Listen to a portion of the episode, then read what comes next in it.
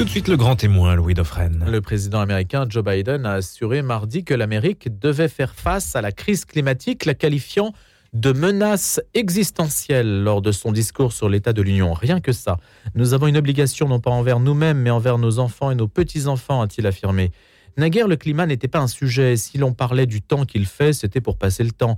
Aujourd'hui, depuis la chute du mur, on pourrait dire idéologie rime avec écologie, le climat devient un sujet, l'objet d'une peur aussi, d'une pensée apocalyptique. Alors il faut démêler le vrai du faux entre euh, réchauffistes et rassuristes, hein, si on essaie un petit peu de cliver l'opinion sur ces questions-là. Alors c'est vrai que j'essaie de donner la parole un petit peu à, à des opinions divergentes sur la question et aussi à des scientifiques qui vont pouvoir nous éclairer. Bien sûr, ce sont eux qui ont la primeur. Alors c'est le cas de Marie-Noëlle Wallace qui est avec nous ce matin. Elle est spécialiste du climat à l'Agence française de développement. Elle réfléchit à l'impact du changement climatique précisément. Bonjour Marie-Noëlle Wallace. Bonjour. Merci d'avoir accepté cette invitation. Alors je vais commencer avec vous. Bon, non pas sur Joe Biden qui a dit une phrase euh, qui n'est pas révolutionnaire non plus, mais enfin qui, qui quand même cadre le sujet mais par les températures qu'il fait en ce moment. Euh, en Amérique du Nord, on atteint des températures absolument inouïes. Vendredi soir, par exemple, moins 78 degrés dans le Maine et dans le New Hampshire. Comment expliquer ça? Alors, les moins 78, je pense que c'est en température ressentie, c'est-à-dire que c'est la combinaison de la température de l'air et de, vents violents qui font qu'en ressenti, on est, on est beaucoup plus bas. Oui, des vents à 200 km/h. Oui, voilà. Alors, ça vaut, je pense que ça vaut la peine euh, d'expliquer très brièvement le, mécanisme qui est en jeu. Euh, donc, vous avez peut-être entendu parler, euh, on retrouve un peu ça dans les médias, de la question du vortex polaire. Donc, en fait, en hiver, donc vous avez la nuit polaire, il n'y a plus de soleil qui arrive au niveau de l'Arctique, et vous avez une poche d'air très très froid qui se forme dans la stratosphère, en haute altitude, vers 30 km.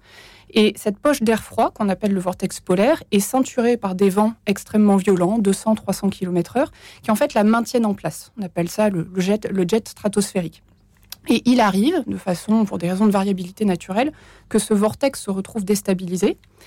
En simplifiant, ça se répercute sur les couche inférieure de l'atmosphère et ça provoque des descentes d'air polaire là où normalement l'air polaire n'est pas censé être, c'est-à-dire assez bas en latitude.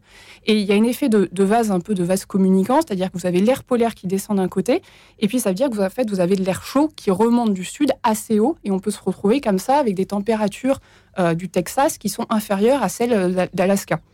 Euh, et donc là, c'est ce qui est en train de se passer. Il y avait eu un épisode déjà en décembre, si je ne me trompe pas. C'est la même chose qu'il y a eu en Sibérie en janvier où ils ont atteint les moins 62 degrés. Euh, donc c'est un phénomène qui est, qui est, assez classique en fait en hiver dans cette région du monde. Là, ce que j'ai vu des bulletins, c'est que c'est particulièrement intense. Euh, donc ça, c'est assez inhabituel. Mais voilà, ça fait partie de la variabilité euh, naturelle dans cette région du monde en, en, hiver. Rien à voir avec les courants marins? Non. Non. Donc, euh, s'il fait froid en Amérique, euh, on sait qu'il y a une, la dérive, euh, un courant qui descend, hein, le courant le long des côtes américaines, qui est froid. Qui monte. Alors, vous parlez de ah, qui monte, Vous parlez de l'Atlantique oui, oui, je parle de l'Atlantique. Alors, l'Atlantique, vous avez le, fameux Gulf Stream. Ah, c'est lui qui nous réchauffe, celui-là. Exactement. Donc, vous, alors, exactement, en partie, vous avez ce, en fait, ce, donc ce courant de surface qui, qui, vient du Golfe du Mexique, qui est avec des eaux chaudes et assez salées, qui remonte le long de l'Amérique et qui, en fait, plonge jusqu'au fond de l'océan, donc euh, sur, sur 2-3 km, euh, euh, au niveau de, donc des, hautes latitudes de, l'océan Atlantique Nord. Et, ça, c'est ce qu'on appelle, la, on appelait ça autrefois la circulation thermohaline, parce que c'est pour des raisons de, mmh. salinité et de température. c'est ça qui est mis en scène, si vous vous rappelez ce vieux film, Le jour d'après, on a une glaciation en l'espace de 3-4 jours, sur le fait que ce, courant s'arrête. Et comme ce courant s'arrête, le transfert de chaleur des basses latitudes vers les hautes latitudes s'arrête et on a une glaciation en trois jours. Donc ça, c'est la climatologie revue et corrigée par Hollywood. Euh, on sait que c'est des épisodes qui sont arrivés dans le passé, notamment au cours de la dernière période glaciaire, mais ça n'arrive pas en trois jours. Euh, ça arrive, en, euh, ça met plusieurs siècles à se, à développer. Et donc là, ça n'a pas de. Est-ce qu'il y a un risque, Marie-Noël Wallace, que le Gulf Stream un jour plonge et qu'on se retrouve dans une situation à l'américaine? Parce que New York est à peu près à la latitude de Naples. Et, c'est quand même très étonnant d'avoir des écarts de température quand même de part et d'autre de l'Atlantique à ce point. Alors, il y, a deux choses. Il y a le transfert de chaleur par le Gulf Stream et il y a le fait que l'Europe est sous les vents d'ouest qui, de toute façon, amène la chaleur qui vient de l'océan. En revanche, ce qui est, euh, exact, c'est que si jamais, dans les prochaines décennies ou, ou, à, plus long terme, cette, circulation qu'on appelle la, circulation méridienne atlantique euh, s'arrête, ça aurait comme conséquence un sacré coup de froid sur l'Europe. Et là-dessus, euh, dans le contexte du changement climatique, euh, ce qu'on voit actuellement, c'est qu'il semble que cette circulation s'affaiblit. C'est pas encore très clair si c'est une tendance de fond ou si c'est de la variabilité naturelle à l'échelle décennale. Euh, et pour l'instant, il n'y a, a pas de consensus sur est-ce qu'on pourrait passer un point de bascule et que cette circulation s'effondre. Donc le Gulf Stream n'est pas menacé à l'heure où nous parlons pas dans les euh, trois ans qui viennent, je dirais. Mmh, est-ce qu'à horizon 2080, 2100, c'est possible? Euh, Je dirais que les, modèles climatiques euh, ne, le, ne, le, ne, simulent pas ça. En revanche, on pourrait imaginer, si par exemple le, le, Groenland se met à fondre beaucoup plus vite que prévu, si vous apportez énormément d'eau douce dans l'Atlantique Nord, l'effet, c'est d'arrêter ou de ralentir très fortement cette circulation. Et ça, c'est quelque chose qui est encore mal modélisé, et donc on a des incertitudes là-dessus. L'homme est-il responsable du changement climatique, du dérèglement, du réchauffement? Comment dire Quel mot d'ailleurs utilisez-vous? Euh, J'utilise au choix changement climatique ou réchauffement climatique. Euh, la réponse est oui. Euh, ça de façon extrêmement claire. On en est maintenant au sixième rapport du GIEC, donc le fameux groupe intergouvernemental d'experts sur le, changement climatique.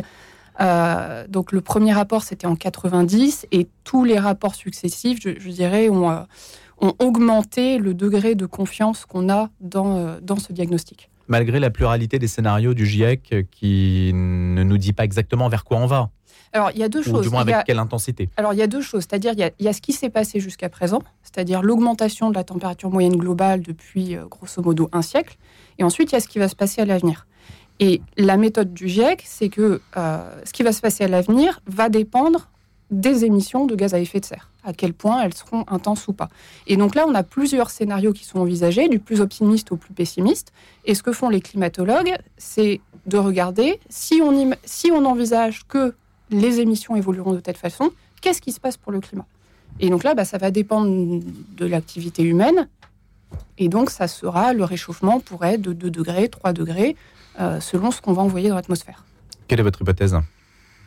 Alors, mon hypothèse personnelle, a, je dirais, pas beaucoup d'importance. Euh, ce qui est sûr, c'est qu'on n'est pas du tout sur des trajectoires de diminution euh, rapide et drastique des émissions de gaz à effet de serre. C'est pas le chemin qu'on prend.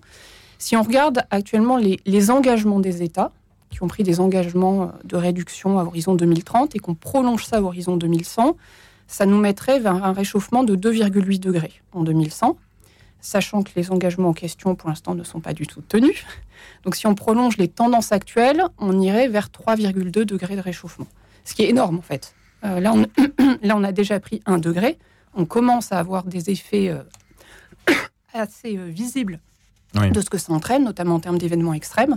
Et donc 3 degrés, c'est euh, vraiment une bascule vers un autre, un, régime climatique totalement différent euh, de ce que l'espèce humaine a connu même depuis l'apparition de l'espèce humaine. Alors justement, c'est la question, euh, Marina Wallace, puisque ceux qui contestent le caractère dramatique, apocalyptique du changement climatique se prévalent non pas forcément d'une analyse, mais se prévalent quand même d'une forme d'antériorité. Les crises climatiques passées, à l'image du Groenland, euh, dont l'étymologie euh, nous rappelle qu'il était vert, ou alors de l'armée romaine qui franchissait les cols alpins et qui aujourd'hui sont encore sous les glaces, nous amène à penser que bah il y a eu des périodes où il faisait encore plus chaud et on n'en est pas mort. Alors, vous voyez, c'est ça euh, l'argument. Alors, il alors. ce, qui est, ce qui est en général assez, je pense qu'il induit beaucoup de, de, confusion dans le, dans le grand public, c'est le mélange des échelles de temps. Oui. Euh, c'est-à-dire que vous avez, euh, si on regarde le dernier million d'années de l'histoire de la Terre, ce dernier million d'années est marqué par ce qu'on appelle l'alternance des cycles glaciaires-interglaciaires. Actuellement, on est en période interglaciaire. Vous avez des calottes de glace au Groenland et en Antarctique. Il y a 20 000 ans, on était au maximum de la glaciation. Et donc, ça veut dire que vous aviez 4 km de glace sur le Canada, 3 km de glace sur les pays scandinaves, la mer était 120 mètres plus bas, les forêts euh, en Europe, il y avait quasiment plus de forêts, c'était remplacé par de la steppe et de la toundra. La glace allait jusqu'à Genève. Euh, voilà, et les glaciers alpins donc remplissaient les vallées alpines, allaient jusqu'à Genève. La glaciation antérieure, ça allait même jusqu'à Lyon. Et, ça, en fait, c'est des, des, cycles. On passe régulièrement sur des cycles à 100 000 ans d'une période glaciaire à euh, d'une période interglaciaire qui dure quelques milliers d'années. Et ensuite, progressivement, la température globale se refroidit et en espace de 100 000 ans, on arrive au, maximum de la, de la, glaciation. Et ensuite, en 10 000 ans, c'est très rapide, pour le coup, c'est plus rapide de déglacer que d'englacer, on revient en interglaciaire. Et ça, comme ça, tous les 100 000 ans. Et le moteur de ces choses-là, en fait, c'est la, la, la, façon dont la Terre tourne autour du Soleil. C'est-à-dire que la façon dont la Terre tourne autour du Soleil varie au cours du temps, de façon cyclique, que ce soit son, axe d'inclinaison, euh, son axe d'inclinaison, l'orbite qui est plus ou moins excentrique, ça les astronomes peuvent le calculer, et ça influe sur la quantité d'énergie solaire qui est reçue à une saison donnée et à une latitude donnée. il y a des configurations orbitales qui, euh, qui entraînent euh, des conditions favorables à un englacement, avec derrière des boucles de rétroaction positive qui, qui amplifient ce, phénomène initial. Si on regarde maintenant sur le dernier millénaire, euh, donc vous m'avez parlé du Groenland et de l'armée romaine. alors le Groenland, le Groenland était toujours englacé à l'époque où, où les Vikings sont allés le coloniser. Euh, je crois qu'il y a un petit débat parmi les historiens sur savoir si c'était pas un petit peu de la publicité mensongère euh, pour inciter euh, les colons à venir s'installer au Groenland. il y avait toujours une calotte de glace. Alors, qui a pu bouger un petit peu sur ses marges, mais elle était toujours là. Le Groenland n'était pas couvert de forêt. Ce n'était pas le Calvados. Non, c'était absolument pas le Calvados. et alors, sur la période, ce qu'on appelle l'optimum médiéval, on a une période qui est notamment sur l'Europe, en fait, qui est un petit peu où les glaciers étaient effectivement un peu moins étendus euh, qu'ils ne l'étaient jusqu'à récemment, puisque maintenant ils ont quand même beaucoup, euh, beaucoup fondu. Euh, à l'échelle globale, c'est pas un changement climatique majeur. Il faut, vraiment discerner ce qui se passe au global et au régional. Si on regarde les 5000 dernières années, en fait, il y a, il y a 5000 ans, la Terre était plus chaude que la fin du 19e d'environ 0,7 degrés. Et en 5000 ans, on a perdu 0,7 degrés. Et là, on a pris 1,1 degré en un siècle. Donc on n'est vraiment pas du tout sur, euh, sur les mêmes échelles. Alors après, les causes de l'optimum médiéval ou ce genre de choses, bon, il y a, y a des, y a un peu d'activité, il y a un peu d'activité solaire, il y a un peu de, de volcanisme, euh, voilà. Mais c'est des, des, changements qui n'ont pas la même ampleur que ce qu'on est en train de vivre actuellement. Marie-Noël Wallace, est-ce que les scientifiques font la part entre la cause anthropique, donc qui est réservée à l'homme, et celle qui dépend de la situation orbitale, du Soleil, de l'activité euh, qui nous échappe complètement et sur laquelle on n'aura jamais de prise. Hum. Alors tout à fait. Euh, alors aux échelles d'un siècle, la configuration orbitale, ça ne joue pas. Ça joue sur des échelles de plusieurs millénaires. Donc ça, sur euh, les 150 dernières années, c'est pas un facteur qui, bouge. ce que font bien sûr les scientifiques qui travaillent sur le climat, et notamment quand ils font des modélisations du climat, c'est que qu'est-ce qu'on donne comme information en entrée au modèle? On va lui donner l'activité solaire. On va lui donner les éruptions volcaniques. Euh, une éruption volcanique, ça joue sur le climat, notamment en envoyant des poussières dans l'atmosphère, et ça a en fait un effet refroidissant temporaire sur un, deux ans euh, sur le climat. Et puis le vous Krakatoa donnez, à la fin du 19e. Par exemple, le Krakatoa, par exemple, le Pinatubo en 91. Mmh. Euh, et, et, et, on lui donne, et on donne aussi en entrée du modèle climatique les émissions de gaz à effet de serre et également les changements d'usage des sols, qui jouent sur le climat local dans une certaine mesure. Et quand on fait la modélisation, donc qu'on modélise le climat sur les 150 dernières années, en fait, ce qu'on voit apparaître très nettement, c'est que, à surtout à partir dans la, deuxième moitié du XXe siècle, on sort complètement de la variabilité naturelle. Euh, il est impossible d'expliquer l'augmentation de température si on ne prend pas en compte les émissions de gaz à effet de serre. Ces émissions sont dues, alors, elles sont dues à l'industrie, elles sont dues aux voitures, elles sont dues à quoi?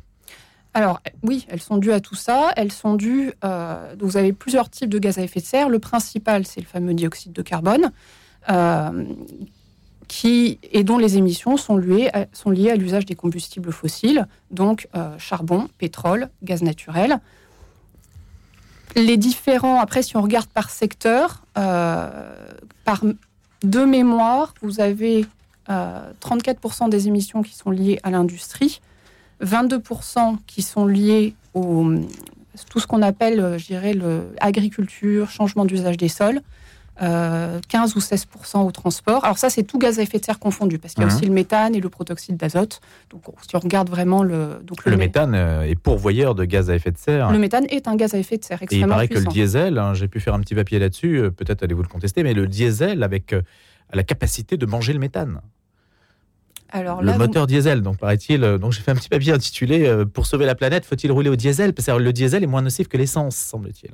Euh, alors là, vous me posez une colle. Bon, mais Je on, en reparlera une, une autre fois. Mais le, le- la, la question aujourd'hui, quelle est, Marie-Noël Wallace, en dehors de toutes les polémiques sur les écologistes, tout ça, quel est le point sur lequel on peut bouger si tout le monde s'entendait de manière raisonnable? Quels sont les points, les, les, bous- les boulons qu'on peut visser pour, pour empêcher justement que ces gaz à effet de serre prennent euh, une, une dimension apocalyptique? Euh, Sur alors, quoi peut-on agir? Est-ce que vous, vous avez des recommandations? Jusqu'où euh, s'arrête en fait le, le travail du climatologue?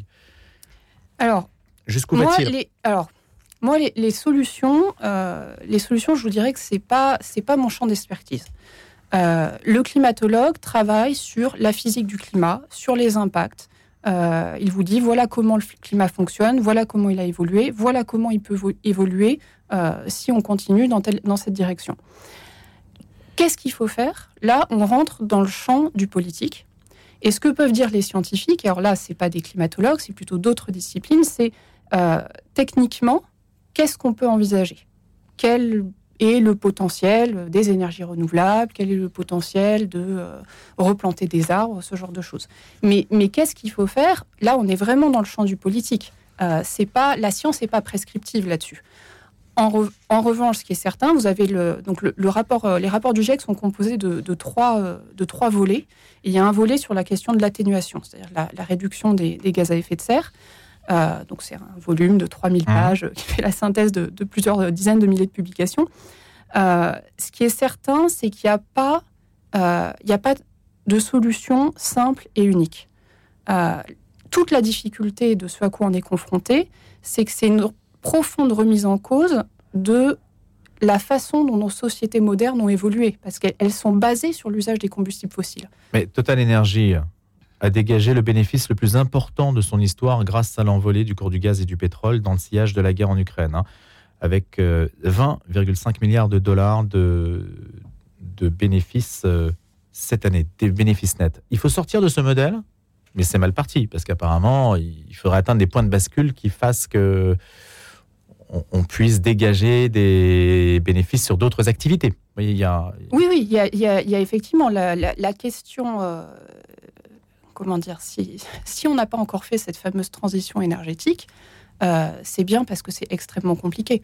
Et, et pour, pour revenir peut-être un petit peu par rapport à, à votre question de départ sur les, je dirais, les, les soi-disant débats, controverses autour du changement climatique, euh, il, faut bien comprendre que le, climato-scepticisme, c'est c'est pas un débat scientifique.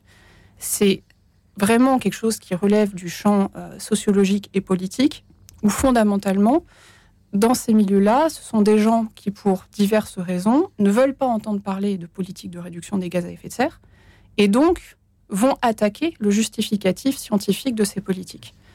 Euh, et or, la, la science sur la question est-ce que ça se réchauffe, est-ce que c'est dû aux, aux activités humaines, la réponse est oui.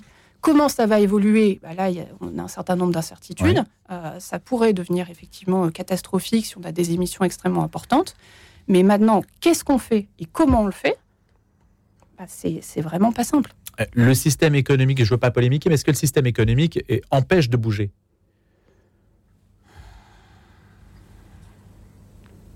Là, c'est un blanc, mais vous avez raison. un- non, c'est un blanc. à l'image, c'est un blanc qui parle. C'est- un blanc, puisque c'est vraiment. On, on a développé notre, notre monde moderne sur, sur les énergies fossiles. Même au quotidien, on le Hmm. voit. Si, si, ne serait-ce que l'organisation du territoire au niveau français. Euh, Il y a toutes les polémiques sur le prix de l'essence, les déplacements en voiture.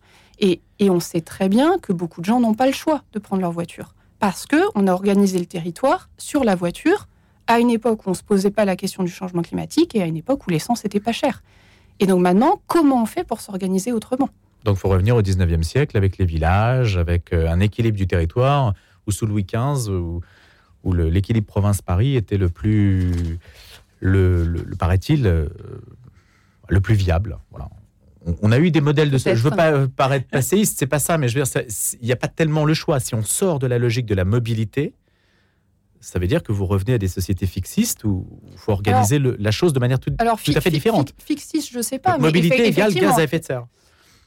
Alors oui, c'est-à-dire que les, actuellement, euh, certes, il y a les voitures électriques euh, qui se développent, mais enfin, ça, quand même, ça reste quand même une fraction assez infime du parc automobile à l'échelle mondiale.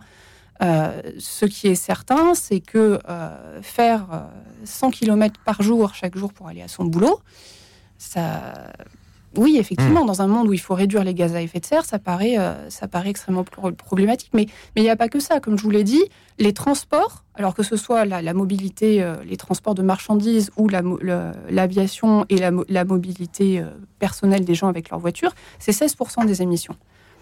Derrière, vous avez l'industrie, et donc l'industrie, ça renvoie en fait à bah, la consommation matérielle, tout simplement.